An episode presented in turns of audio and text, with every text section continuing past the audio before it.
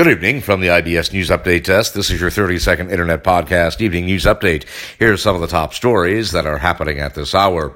Child care workers are crucial to economic recovery and are earning poverty wages in forty different states. Also this evening, NASA's Mars Perseverance rover beams back the first sounds ever recorded on another planet.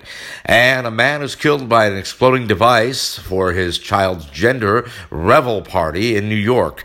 And that is your thirty-second Internet Podcast Evening News Update for now. We'll have more podcast news updates throughout the night. Until then, from the I B S News Update desk, I'm Nicholas Anastas, wishing you a very good evening. This portion of the I B S News Update desk was brought to you today by United Airlines. United, come fly the friendly skies of United.